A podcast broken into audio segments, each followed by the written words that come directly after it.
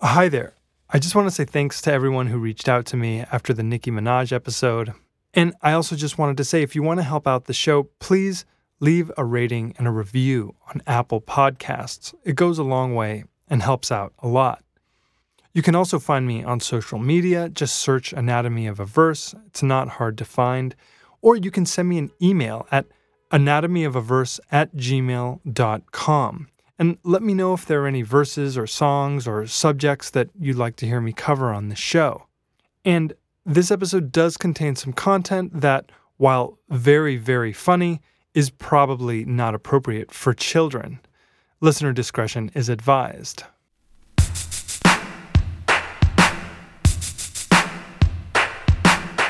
By this point, you probably already know the basic story of how hip hop was born in the South Bronx in New York City. Poor kids, most of them in gangs, putting their differences aside to party together in abandoned buildings and courtyards and rec centers. And then suddenly, out of nowhere, there were graffiti artists, breakdancers, DJs, rappers, all of these people capturing the nation's attention and suddenly contributing to this mammoth cultural industry. This is the story that most of us are familiar with the story of hip hop as a cultural diamond forged in the furnace of New York City's urban decay. It's a great story, it's a sexy story, and it's not entirely false, but it is a little bit misleading because the truth is that hip hop was bubbling under the surface of American pop culture for a very long time, even before DJ Kool Herc's now famous 1973 Block Party. And you can see the beginnings of hip hop in everything from Jamaican sound system culture and World War II graffiti to Bruce Lee kung fu movies and bebop music, and the list just goes on and on. And by the late 80s, anyone who assumed that hip hop was just a New York City regional thing was about to get a very rude awakening because all the way on the other side of the country, in the city of Los Angeles, California, there was another hip hop revolution beginning to emerge. And this one would be fueled by the same oppressive conditions that had created the first one. And while the message would be largely the same, the messengers would be very different. Welcome to Anatomy of a Verse the podcast that examines rap music and hip hop culture one verse at a time. I'm Max Maples, and today we're talking about the West Side. Here's a little story that must be told. It's a music that is all beat and talk. It's rap music. We don't do that in my music, man. I'm tired of you saying that. Yeah, how about the gang rape on you? But when it comes to the children, Wu Tang is for the children. You had a, a rap singer here last night named Sister Souljah. And they, they, they've given them permission to go down and shoot us.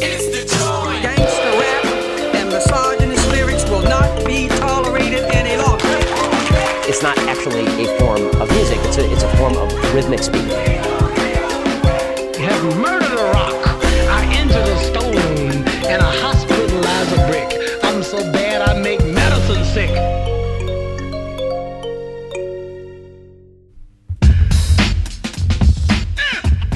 Timothy Blair, aka Tim Dog, grew up in the South Bronx in the 70s, so he knew what good rapping sounded like. In fact, some of his best friends were future rap legends like KRS One and the Ultramagnetic MCs.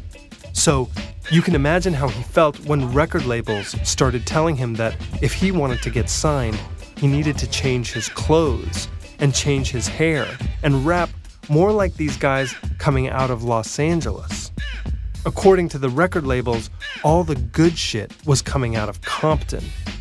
But Tim Dog wasn't hearing it. You see, he had battled his way to get to this point. That's how he ended up on the song that kicked off his career. Tim Dog won his verse on A Chorus Line by the Ultramagnetic MCs by beating one of Kool Keith's friends in a rap battle there wasn't room for both of them on the song, so Tim Dog got the verse. Call me the hick, the the lick, the dick, the spick, cause I'm too quick. I'll be a praise and raised with the brave. I'm the headmaster and you're my slave. Metaphor master, rhymes off the disaster. Half the class, the faster, call me the man. And if there's one thing that everyone knew for sure, it was that when Tim Dog went on the mic, he went hard. So, Ced Gee from the Ultramagnetic MCs cooked up a plan that might just get him the record deal that he deserved. Tim's on chorus line. Chorus line is huge on the streets. So I go into uh, Sony with with Tim's demo, and Kurt Juice goes, "Yo, Tim is dope. Tim is dope. I'm gonna tell you how we gonna get a deal. I'm gonna tell you how we gonna get a deal." He said, "You gonna take Tim, put them on a beat similar to chorus line, and have them diss the motherfuckers from the West Coast." Oh shit, motherfucker, step to the ring chair.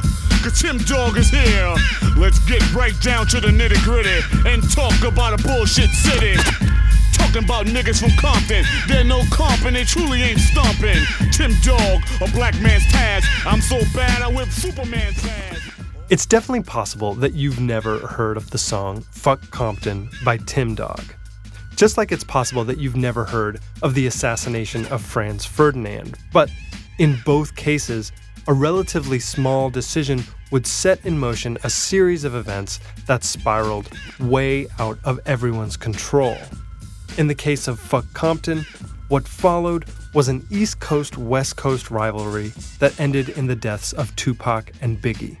But of course, that's a different story for a different episode. The truth is, Tim Dog didn't have anything against Compton or the West Coast. He just thought it was messed up that the real MCs from the South Bronx were getting overshadowed by a bunch of no talent wannabes. But what Tim Dog failed to realize was that those guys out in Compton, they were not no talent wannabes. They were the real deal, and they were ready to change the game.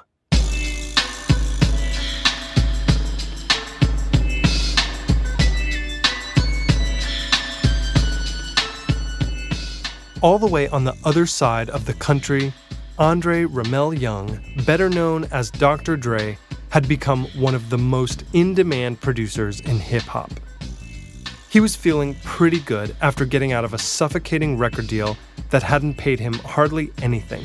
Now, he had his own record label, Death Row Records, with new music and a new batch of young, talented rappers who had all heard the song Fuck Compton and were ready to fire back.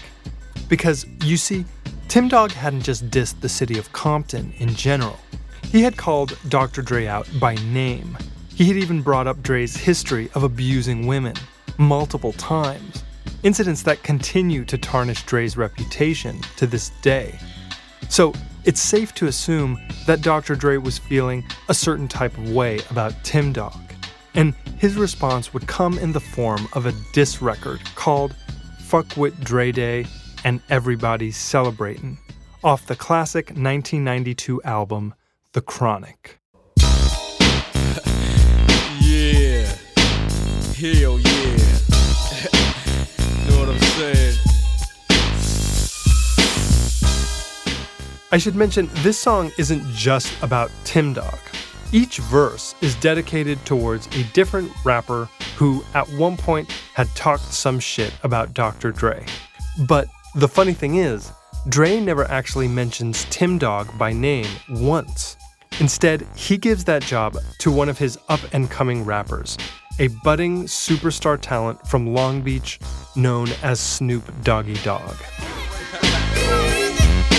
Bow wow wow, yippee yo, yippee yay, doggy dogs in the motherfucking house. Bow wow wow, yippee yo, yippee yay, death rows in the motherfucking house. While The Chronic is technically a Dr. Dre solo album, everyone agrees at this point that the star of the show is Snoop. After this album came out, Snoop Doggy Dogg was on his way to becoming not just a West Coast hip hop legend, but an American pop culture icon. And his now famous chant, Bow Wow Wow Yippee Yo Yippee Yay, actually comes from a song released 10 years earlier, in 1982. The song Atomic Dog by the one and only Mr. Funkadelic himself, George Clinton. When you're out there walking the street, may compete.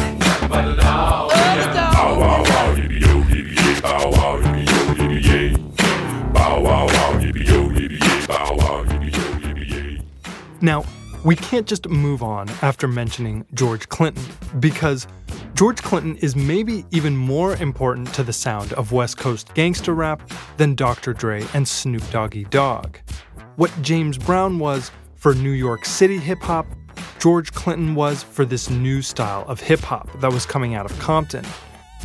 And Dre's album, The Chronic, is basically a big homage to George Clinton. It's chock full of samples, references, and hooks, all credited to him. In fact, one of the songs is almost a note for note cover of George Clinton's song P Funk. And Clinton's influence on this music does not stop there. George Clinton would often invent crazy characters, and he would give them names like Starchild, the Lollipop Man, or Dr. Funkenstein, and then he would pretend to be these characters within his songs. Now, we know from previous episodes that fictional or semi fictional characters are a very common theme across all of hip hop music. But George Clinton's characters had a particularly strong influence on Snoop Dogg. I remember Sir Nose, I had his poster, the character that he created with the long nose and the white brim on, standing on top of water because he didn't like to swim. And I had that poster in my room because it was so funny, but it was dope. I didn't even know what dope was, I didn't know what fresh was, but I know it was funny and it felt good to me listening to Sir Nose and listening to Dr. Funkenstein and all of these characters, Star Child, these characters that he created, which eventually made me create my characters because I was so inspired by it. He's influenced me in so many ways. He pro- proclaimed me the futuristic Bow Wow, the pick of the litter. Me being Snoop Doggy Dogg, the Atomic Dog. Now, before we dive into Snoop's verse, I want to take a little bit of time to talk about Dr. Dre's production style. Because that is, without question, the most revolutionary and influential aspect of this album. Back then, in the early 90s, pretty much all hip hop songs were based on samples, or what we sometimes call breaks. And Dr. Dre knew how to use samples and breaks. He had done it very well on past albums, but for this one, he decided to do something a little different. Something that would have a huge impact on the evolution of rap music. To show you what I'm talking about, let's take a quick listen to a clip from another George Clinton song. This one called Not Just Knee Deep. Never missing a beat, yeah. Boy, was it neat, yeah. Not just knee deep, she was totally deep when she did the freak with me. Never missing a beat. Now, I'm going to take a portion of this song, I'm going to slow it down and play it on a loop over and over.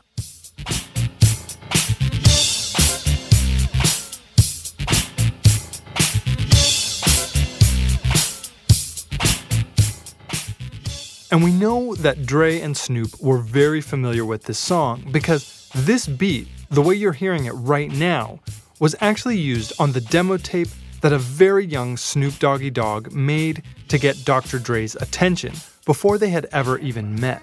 Y'all remember how it used to be? Uh-huh. Wasn't no tripping. We all family. Hold hands with me. Make plans with me. And once in a lifetime, here's your chance to be. Now dance for me. Like now, I'm going to take the Not Just Knee Deep sample and I'm going to slow it down even more. And yeah, I'm using digital software to do this, so it's going to sound pretty terrible, but just notice how as it gets slower and slower, it starts to sound very similar to the beat for Fuckwit Dre Day.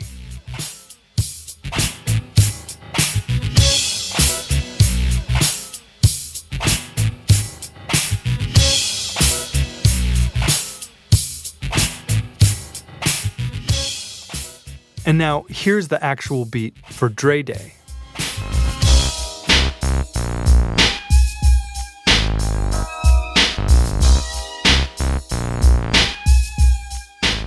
And you might be thinking to yourself, those don't sound that similar. In fact, Really, the only similarity is the bass line. And actually, Tom Browne's song Funkin' for Jamaica uses the exact same bass line. But regardless of what seems fair, in the end, George Clinton got the cred, so presumably George Clinton gets the bread. But what's a lot more important here is that Dr. Dre didn't actually lift the sample directly from the record, like what was normally done for hip hop songs. Instead, he replayed just the bass line using his own Moog synthesizer. In the industry, this is called interpolation. And his decision to use mostly interpolations instead of direct samples is a very, very important one, because ultimately, that's what made the music a lot more polished and radio friendly than the raw, traditional sample based hip hop that was coming out of New York. And just like how Dre's production was a sharp contrast to the New York style of production, Snoop's rapping is also a sharp and intentional contrast to the New York style of rapping, the style of rapping that was used by MCs like Tim Dog. So now I'm gonna play through this whole second verse from Snoop Dogg, from start to finish. And as you listen through, just notice how instead of being loud and in your face and aggressive, Snoop Doggy Dogg is the exact opposite. He's cool and calm and laid back. And remember, he's channeling George Clinton's goofy, mischievous character, the Atomic Dog. Bow wow wow, yippee yo, yippee yay, doggy dogs in the motherfucking house. Bow wow wow, yippee yo, yippee yay, death in the motherfucking house. Bow wow wow, yippee yo, yippee yay, the sounds of a dog brings me to another day. With my bone, would you, Timmy? It seems like you're good for making jokes about your Jimmy. Well, here's the Jimmy joke about your mama that you might not like. I heard she was a Frisco dyke, but fuck your mama. I'm talking about you and me, toe to toe. Tim M-U-T, your bark was loud, but your bite wasn't vicious. And the rhymes you were kicking were quite bootylicious. You get what doggy dog, oh, is he crazy? With your mama and your daddy hollering, baby. So what that lets you know? That if you fuck with Drake, nigga, you fucking with Death Row. And I ain't even swinging them things, I'm hollering 187 with my dick in your mouth, bitch. So, right after that bow wow wow yippee yo yippee yay introduction, Snoop quickly gets to business with a verbal assault on Tim Dog, who he refers to as Timmy. And let's just pause for a second and appreciate the canine nature of this matchup Snoop Dogg versus Tim Dog. And Snoop definitely appreciates it because his very first comment towards Tim is a dog related innuendo about Tim playing with his bone.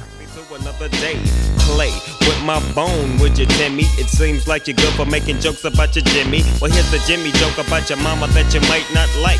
I heard she was a Frisco dyke, but fuck your mama. Now, we're gonna pause there for a second.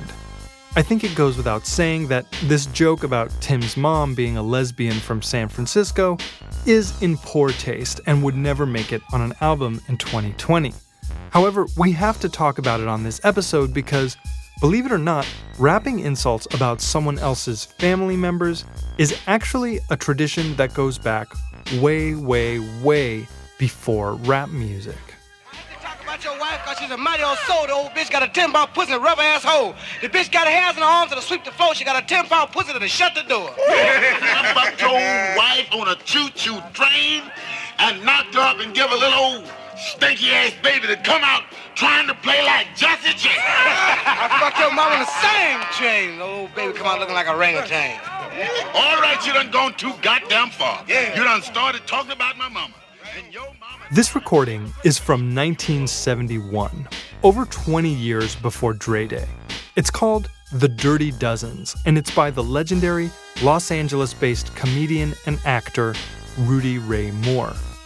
Now, if George Clinton is the grandfather of West Coast hip hop, then Rudy Ray Moore is undoubtedly its dirty uncle.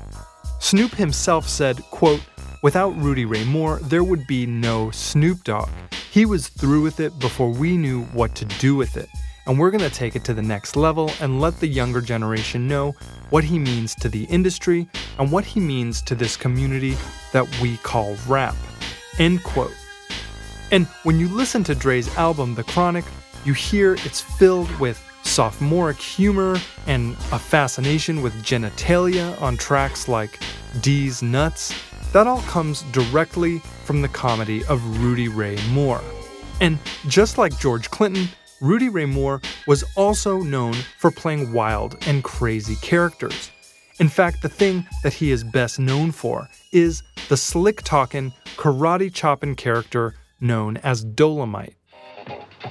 Dolomite is my name, and fucking up motherfuckers is my game. I've got an all-girl army that knows what to do. They'll box as hell and practice kung fu. I put my finger in the ground and turn the whole world around. And although Rudy Ray Moore made Dolomite famous, Dolomite actually began as a poem that Moore heard told to him by a drunk homeless man who wandered into the record store where he was working as a young man. Rudy Ray Moore also did not invent the Dirty Dozens. The Dirty Dozens is a game, or what some would call a loose social tradition in African American culture, in which two people take turns insulting each other, or more often, insulting members of the other person's family. And it almost always involves language that is as vulgar as humanly possible. Yes, and I know your old wife too. She ain't no better. I took that old wife when she was a goddamn whore. I made her suck my dick and she shit all over the floor. Yeah, and I saw your old fucking wife swing and swing. That old fucking pussy shine like a diamond ring. Yes, and I took your old wife and backed up against a fence. And I'll be goddamn if she didn't try to screw herself with a goddamn monkey wrench. I'll fuck your wife on a sack of flour and it'll come out hot and black power. I fucked your wife on that same sack of flour. Knocked her out and give her a baby that come out singing for a whole goddamn three hours.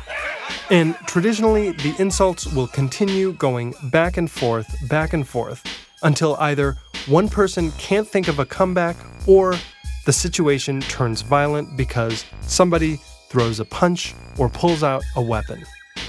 You would still be farther than old to be letting a turtle bite you on the head of your dick. And you know he won't turn it loose until thunder. I'm not gonna. I'm gonna thunder off in your chest and bust you with this goddamn can. How you gonna turn you funny with me? You don't know I'm not.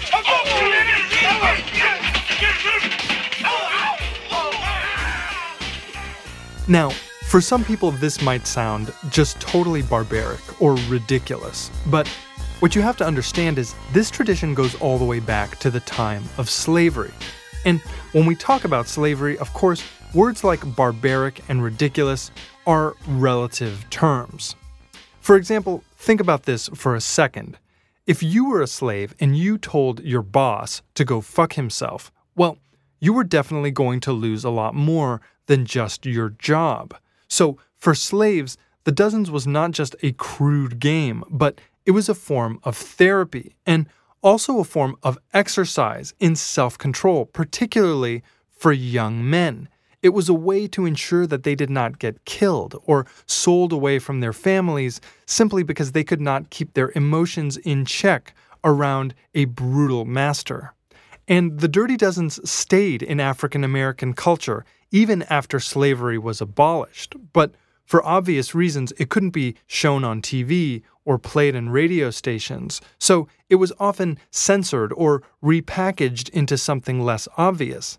That's how we wind up with all the sexual innuendos in blues and rock and roll music, or more recently, Yo Mama jokes. This is the lightning round. Dozens from any category are accepted. The first man to flinch is eliminated. All right, on your marks, and go.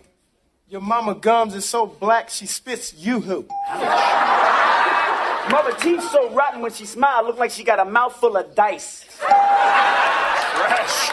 Your mother so old when God said let there be light, she hit the switch.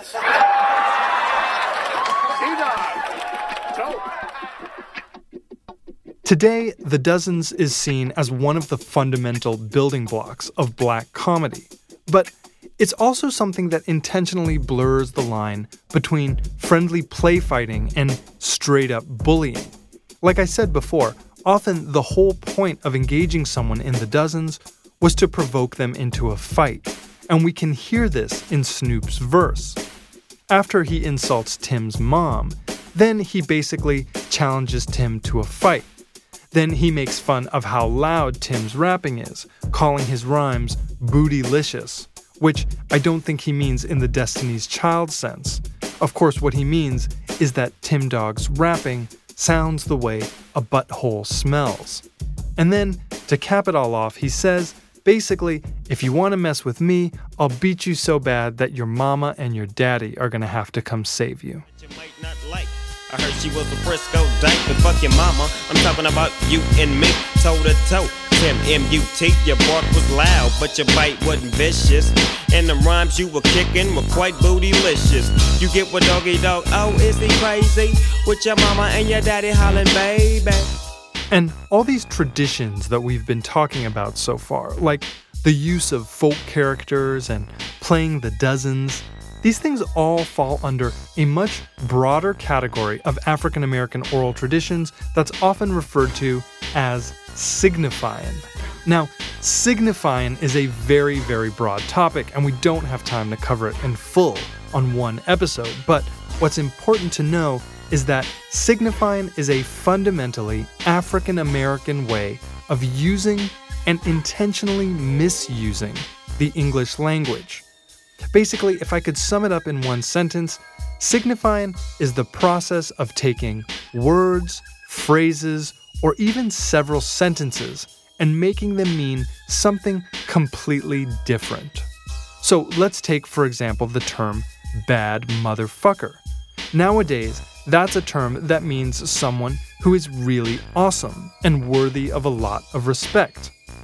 And if we're talking about the dozens or yo mama jokes, well, think about it for a second. Nobody was actually talking about literally having sex with the other person's mother.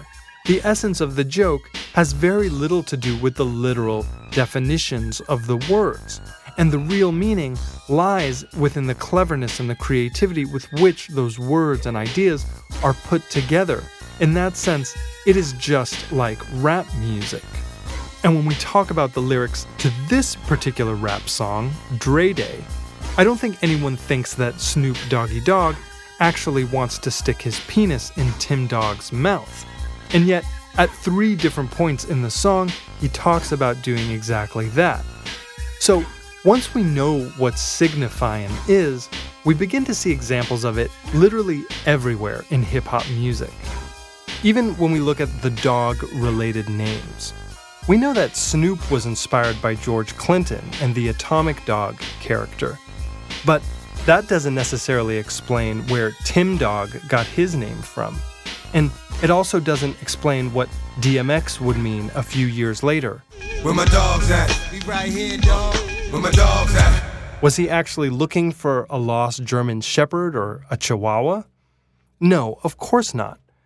A dog is a symbol of loyalty.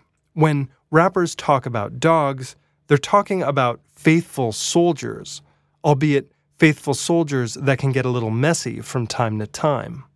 You get what doggy dog, oh, is he crazy? With your mama and your daddy hollering, baby. So what that lets you know? That if you fuck with Drake, nigga, you fucking with Death Row. And I ain't even swinging them things. I'm hollering 187 with my dick in your mouth, bitch. Yeah, nigga. And we even hear a great example of signifying in the last few lines of this verse with the term 187. That is a reference to Section 187 of the California Penal Code, the section that concerns the crime of murder. Now, no doubt anyone who is from the streets in California knew what the term 187 meant. They had heard it shouted out over police radios, and Snoop had even used it once before in the song Deep Cover, just a year earlier. Yeah, and you don't stop. Cause it's 187 on an undercover car. Yeah, and you don't stop. Cause it's 187 on an undercover car. That's right, Snoop is talking about murdering an undercover cop in this song. But unlike earlier controversial songs like Ice T's Cop Killer or NWA's Fuck the Police, Snoop was subtle. He used a specific language that he knew only a select group of people would understand. And this is a classic example of signifying. Perhaps the most legendary and storied example of signifying that I can think of, that may or may not be true, is the idea that many old Negro spirituals, songs like Swing Low, Sweet Chariot, and Wade in the Water, actually contained within their lyrics secret, hidden messages that only slaves could understand, secret instructions on how and when to make it to freedom via the Underground Railroad. It's an awesome story, and the reason that we'll never know if it really happened or not is that none of these slavery era examples of signifying were recorded in any reliable way.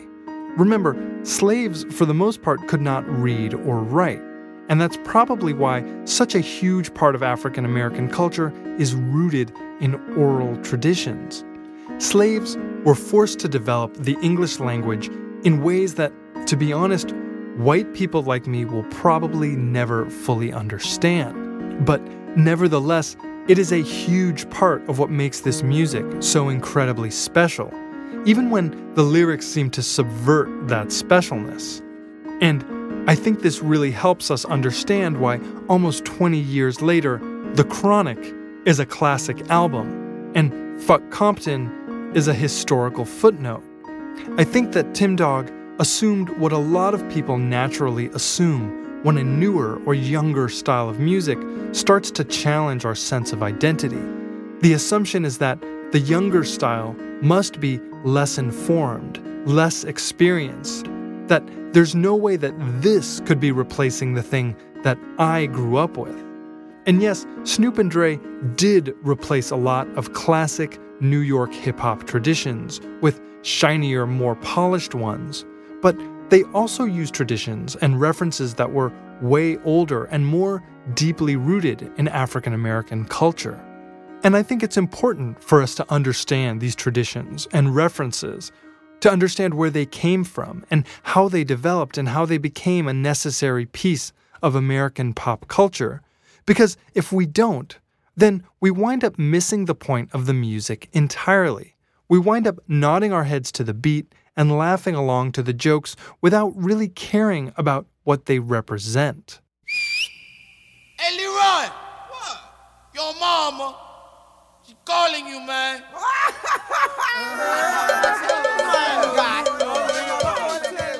Anatomy of a Verse is created by me, Max Maples, in Brooklyn, New York.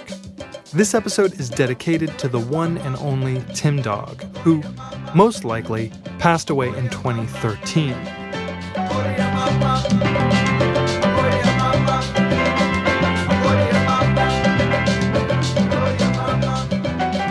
Next time, we're talking about the elusive, incredible Andre 3000 from Outkast. Shout out to Atlanta and the whole state of Georgia. And thanks for listening.